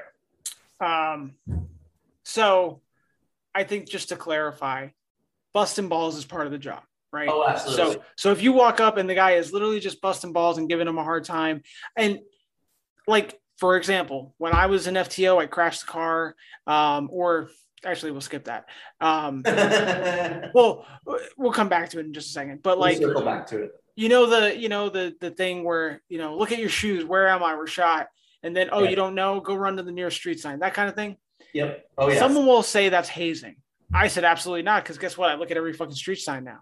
Um, same thing with the crash in the car. After I did that, that same FTO started carrying around a uh, like a traffic cone, and the next person that crashed his car had to carry that around wherever they went, and they complained and said it was hazing. Um, and I disagree. I don't think any of that's hazing. I think that's just you know a little tough love, but yeah. it gets the point across. You know, it drives the point home. Um, however um, when you see just a total douchebag FTO um, just dogging on a guy for who knows what. And I've been in the, the receiving end of that as well. Um, you know, pull the FTO aside and be like, hey, what's going on with you and, and your rookie? You know, is did did they do something to offend you? Like, what's going on? It seems like it's more than just you know giving him a hard time. Um, even to the point of, hey, do you want him to ride with me for a shift? or something like that. Maybe maybe you see something I don't, or vice versa. You know, something just to break up that partnership. Which again, I had I had an FTO that um, we did not get along. I still to this day don't know why. Um, but a different FTO who I had previously was like, you know what, ride with me for the day, and we did, and everything was better, so to speak. I mean, me and the other FTO never spoke again, but you know, as a person that's trying to diffuse a situation, I think interjecting yourself in that way, um, if that if that will solve it, great. Now you don't have to go to supervision. You don't have to get anyone in trouble. Just say, hey, you know what? Let let them ride with me, or you know, is there something I can do to help? Something like that. Um, and if it gets worse, like if it's literally like a dangerous situation or something, then maybe you have to go talk to a supervisor. But if you can handle it by yourself, I think that's a safe way to do it. Yeah, and I this really kind of opens up a can of worms. I have a couple stories to tell about this, but yeah, I, I'm definitely with you as far as like you know, the, like it's not hazing; it's giving somebody a hard time with some of this shit, right? And I think it is part of the job, and I think that's part of the camaraderie, right?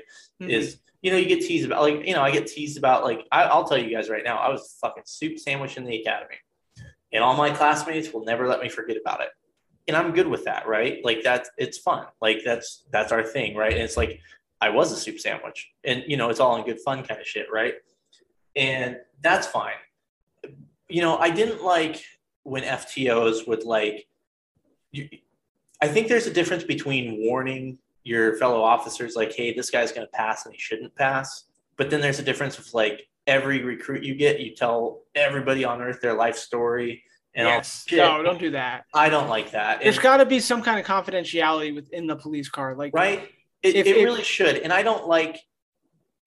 And I get there's a personality conflict, I think sometimes, right? And sure, like sometimes yeah. you can just work through it for a month, but you know, I would see some people where like they didn't get along with a recruit, you know, and then maybe I helped out with a recruit one day, and I'm like, they're okay and it's because of, you know it's a personality conflict or whatever but i, I just wish that people wouldn't because you're kind of fucking them down the line because yeah absolutely cops believe what other cops say right and if like they're like oh i heard so and so you know they they did this one thing in fto like it, it can kind of follow you a little bit until you yeah. disprove it and and you're absolutely right and i think and I, I have a story to go with that so the the train wreck fto i was just talking about uh, extended me. So I had to ride with somebody else who I didn't know was friends with this person.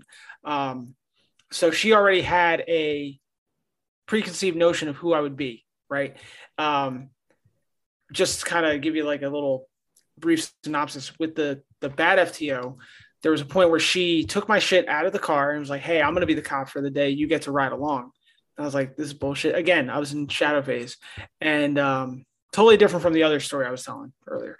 And um, it got to the point where I got so frustrated. I'm like, no, I'm a cop. I'm in shadow phase. Fuck it. So I went, we went to a domestic and I, I just charged out in front of her and I did the investigation, whatever. And it got to the point where we had a shouting match on scene. Like she's like, I don't know what the hell you're doing. And I was like, I don't know what the hell you're doing. Like it was so unprofessional and terrible. So then I go to her friend, um, the one and whatever, long story short. So I go to FTO I had to go through FTO a second time a year later.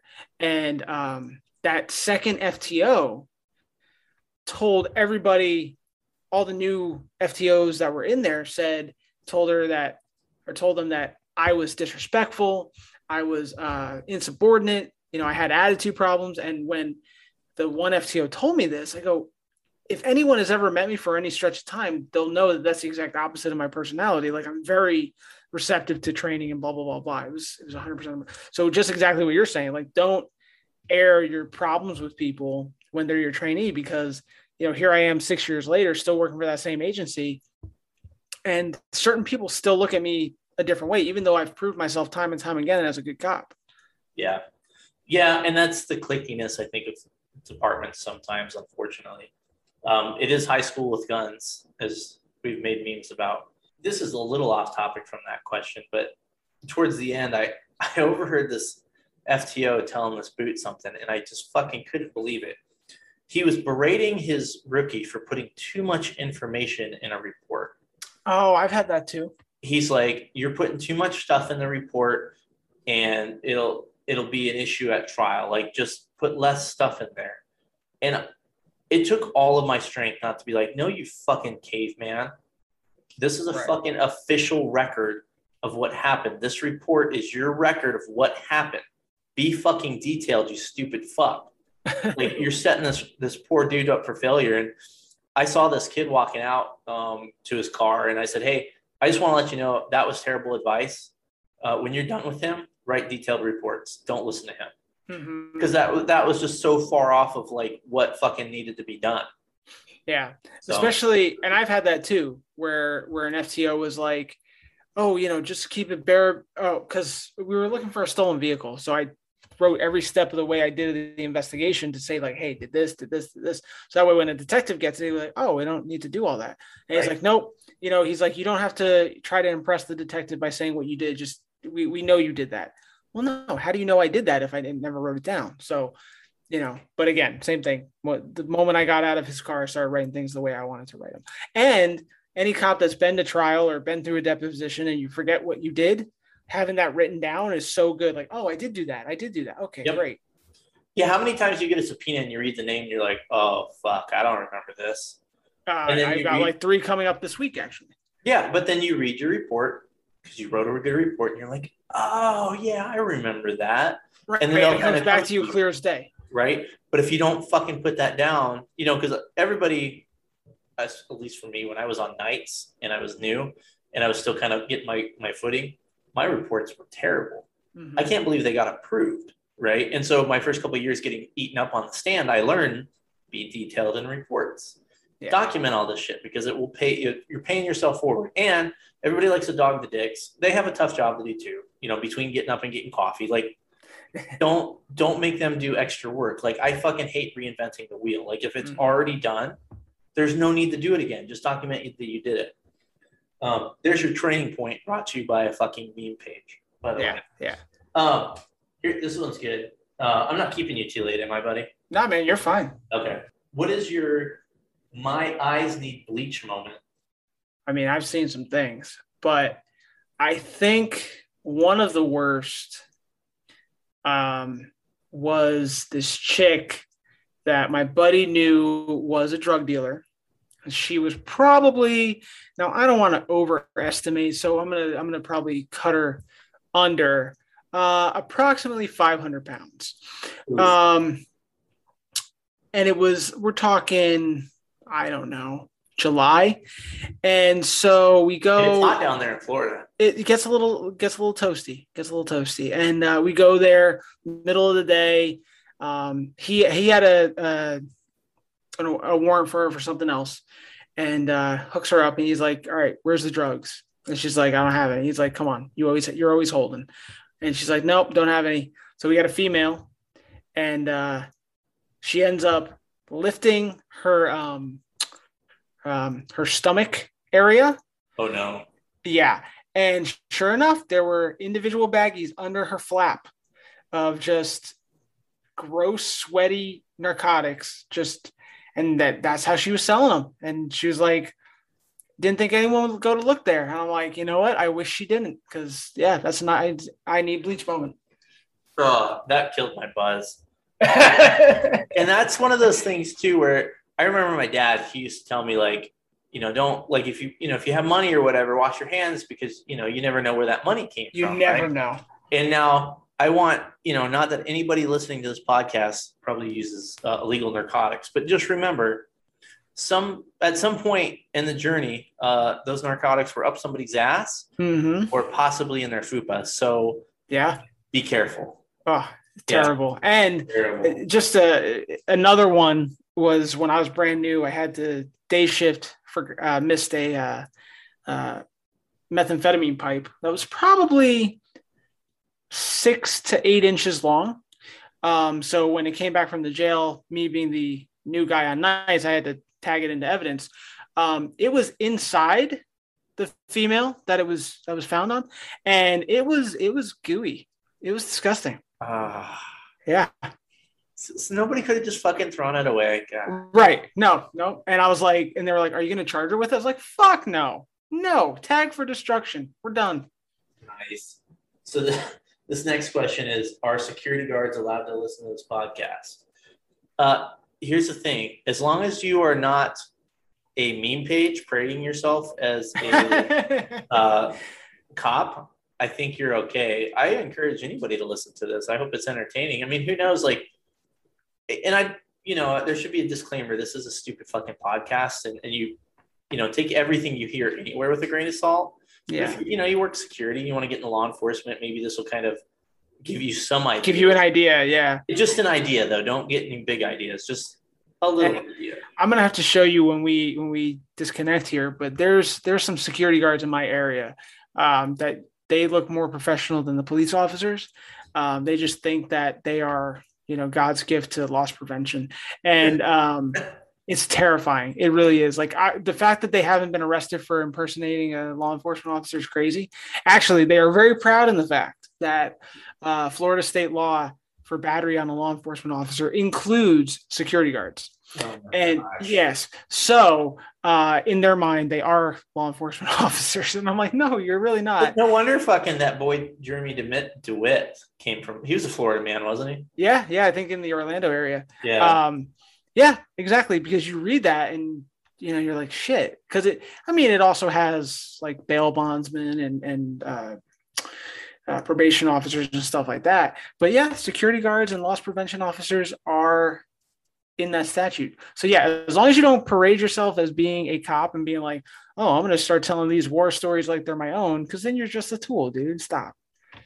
Yeah, and I, I feel bad because I think there's like some legitimately like because I you know I worked security before I was old Mhm. enough to be a cop and I you know I actually had a pretty successful career doing that um, moved up to the management and stuff and it was a good gig and a good stepping off point and some people aren't ready to be a cop at like 21 at a young age I didn't start until I was a little bit older and I think me at 21 no I was not mature enough no way Mhm. Um, but other people are. Um, you know what? That's an interesting question. I know there's kind of this debate going around as far as like instead of 21 being the age for cops, it being 25. What's your thought on that?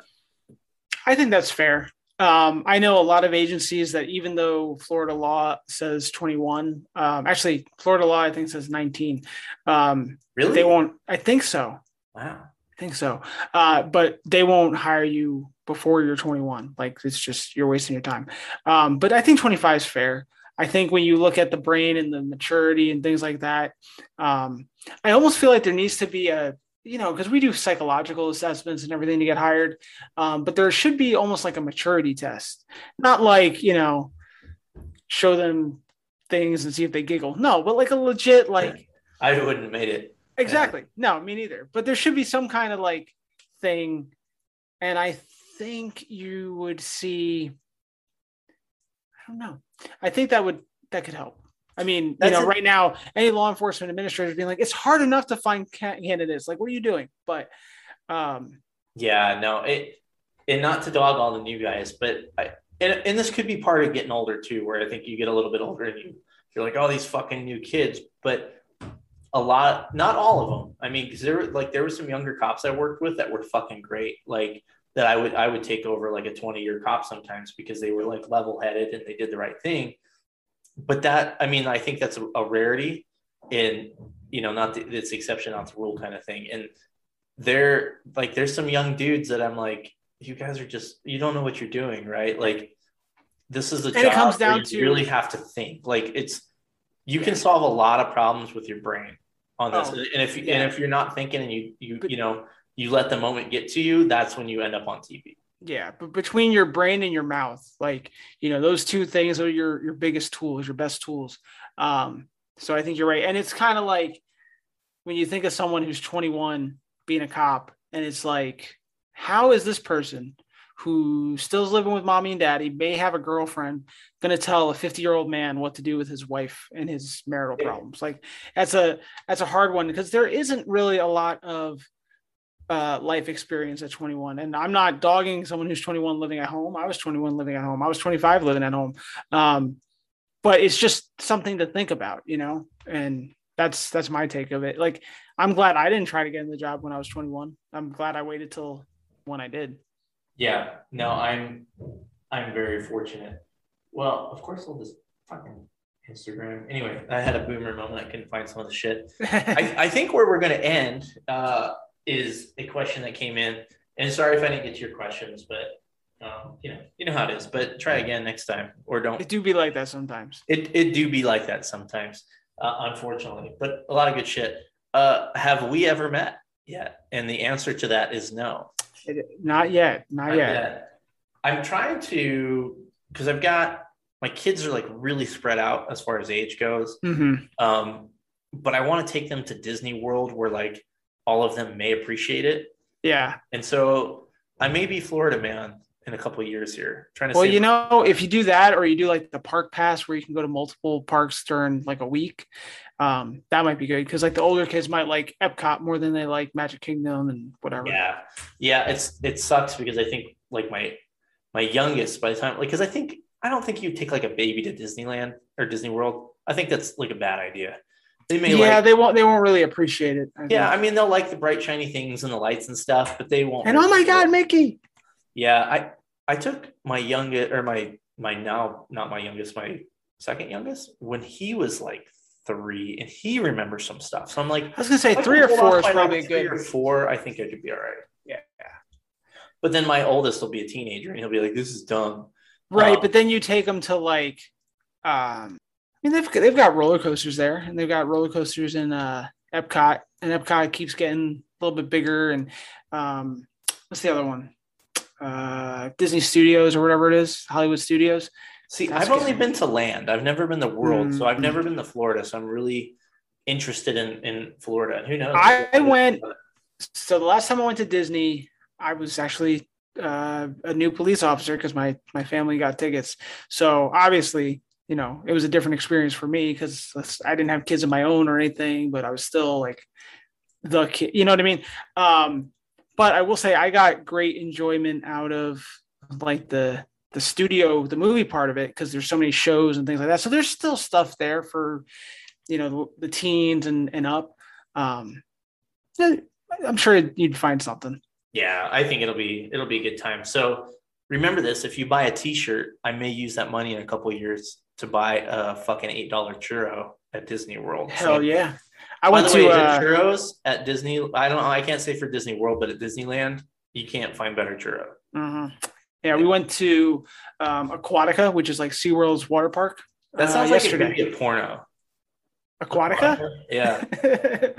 Erotica Aquatica? Yeah. Um, I'd watch it. Yeah, like mermaids or something. Okay. The I'm going to leave if I keep going. So we're going to go ahead and leave that one alone. All right, we're just going to leave that right there. Yeah. But no, what were you saying before I uh, just that the churros there were good too. That's really all I was going to say. yeah. Sorry, I ruined your fucking moment about churros. No. Uh, I'm kind of bummed out because I, I, feel like uh, you are my brother from another mother, and we could probably talk for hours and hours. I, th- hours. I, I, yeah, yeah, we'll have to do this again. We got to do. I'll get you on again, and yeah, I'll, have you on mine as well when uh when I'm ready to do season two. Yeah, I don't know how many. I think I'm gonna do like 400 episodes for season one.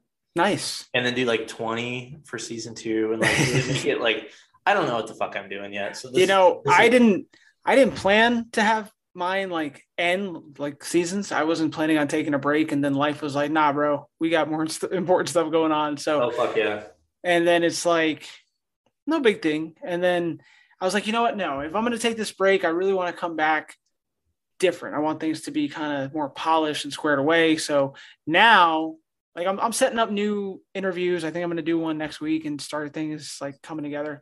But I'm not going to roll anything out until, well, until I catch up on my personal stuff. But you know, I want I want a new like microphone to start. And By the way, this microphone that you recommended to me sucks my balls. really, I don't know. And another guy did too. He's he recommended the same one, and everybody says it's like echoey, but that could be because I'm in a basement with no acoustics. that's probably exactly why. Yeah. So I thought about like maybe wearing like a paper bag over while I did it, or something. I mean, to yeah. get the sound right. I don't know. If it, if it works, you know, in the bedroom, it might work in real Yeah, life. man, four times. Yeah, four times, buddy. Uh, so I like to ask people uh, in my, you know, the millions of podcasts I've done uh, at the end, if you have any parting words of wisdom for the millions and millions of listeners that will listen to this. right, podcast. right. The the Joe Rogan uh, audience sized guest. I have like a number I would hit. I could hit, and if I could hit that number like just one time, it'd be so like that South Park. I'd be so happy. um, any wisdom? I'm not a wise guy. Um, There was a dad joke right there, and you just fucked it. But anyway, ah, damn. um, I don't know. You want me to go? you want me to go deep? I wish you would go deeper. That's what they all say, actually. I don't know if oh, it's every single one of me. Um, I wonder if people could hear my little drum on my. Uh, I need to get one of those drums. How do you do sound effects so, so I can do the? Is there Oh, I- I just go to YouTube and download different sound effects, and then I just add them in post production. Oh, that sounds like a huge pain in the ass. Yeah, there's some like um, the podcast that I mentioned earlier. He has like a little mini soundboard that he can just like punch while things happen, and it auto fills. I'll just have to mouth them. So Put him, yeah. yeah. Um, I don't know. Just, I guess what I say to a lot of people is just take care of yourself and take care of the people around you. Everything else is kind of doesn't matter. Um, you know, because if my my b- biggest words of wisdom that I give everybody is you can't pour from an empty glass. So if you're not taking care of yourself and you know you're not good yourself, then you can't possibly help anybody else. I like that, dude. I heard that. Um, I heard that. Well, here I'll tell my listeners. I really got into your podcast um, when I was at the dentist, Mhm. and uh, so your podcast reminds me of the dentist, and I don't mean that in a bad way. It was it's I'm just it's listen to your painful I can't get rid of it. Yeah, so that's like I was like I'm at the dentist and like I don't like I don't think anybody likes the dentist, but I'm like, hey, can I listen to something while you guys fucking destroy my mouth? And they're like, sure. So I, I fucking turn on your podcast, and I remember you had that kind of that debate. And I don't remember which episode that was, but it made a lot of sense to me, right? Because you know, and I'm not gonna like toot my own horn or anything like that, but I feel like a lot of times, like I won't even think about like where I'm at. I'm just like, well, I got to do this, and I don't even fucking think about like, well, what's what's going on with uh, I, I my made up name today is Todd. Uh, what's going on with Todd? Yeah. Like, how is like is Todd good? Like, am I able to like? I can't possibly take care of anybody else if I'm not taking care of myself. So Yeah, absolutely. And that's, I mean, that's really where I'm at right now. I, I mean, I'm kind of out of that now, but I was hitting a, a point where I didn't know what was going on day to day. I just had so much going on and it all happened at one time that uh, I had to take some time. And it's weird because, you know, we are selfless. Like that's how we got in this job and we're worried about helping others. And that translates to personal life too that to the point where when you want to do something for yourself or you should take do something for yourself you feel selfish and you feel like wrong for doing it and you know you need to start realizing that that's not a selfish act it's not a bad thing you need to take care of yourself and you know anyone that's followed my page or listened to my podcast mental health is a big thing for me and i'm very open about my mental health um, journey and trying to get myself better and uh, my that's one of the things my therapist said is that listen it's not a selfish act. You're not doing anything negatively. You're trying to help yourself to help others. So just keep that in mind. That's that's kind of what I always say. I like it, dude. I like it. Uh, well, thanks again for coming on, man. I Yeah, man. as always, I, I enjoy our chats. I, I felt like uh, the one we did on yours was like that was so much fucking fun, man. So that was Yeah. that was a good time. This was a good time. Uh, I always enjoy talking to you. yeah, Todd. Todd. Yes. Todd. Uh, we didn't give you a cool nickname today. Um, I don't know. I, I have a baby yoga Yoda on my desk, so I'm just gonna call you Grogu for now on. Yeah, that yeah, that works. That's a if anybody hasn't watched The Mandalorian, sorry. Um, Shame on you. You oh, dude, I, I was watching Loki before we recorded this. We haven't finished the series yet. Holy Uh-huh. shit, it's good. Is- like, Is it? I'm, so, behind on my Marvel it. watching. Oh, dude, Loki's so good. I'm so sucked into it. I, I, I really enjoy it. I I may go put on an episode when when we're done here. Yeah. Um, but anyway, yeah, go check out uh, 108 Memes. Go check out his podcast. It's much better than mine. Um, go give him a like on uh, the Facebook, which, you know, maybe, maybe not. Instagram for sure, because that is a good platform. I agree with him on that. If you want to support my page and his page too, because we're doing, uh, what are we calling it? Mimeo? Mimeo. Yeah. Yeah. So yeah, we'll make you fucking memes. Just just give us like a little pinch, right? That's all Yeah, we just- need. just- like I wanna I wanna buy some ramen. That's it. That's all. Buy Um, some ramen, maybe some uh some Disney tickets. Oh, I was gonna tell you, buddy. I, I'm drinking the Busch Light apple that you don't like. It's fucking What delicious. I got to try it again. I was not impressed, but I got to do it again. I got to. Yeah. But anyway, yeah. So you can do that. Um, I've got merch. You've got merch too. So check out his merch store. Take care of you know my sponsors, all that good stuff. And uh, I just want you guys to remember that I love most of you. Bye bye.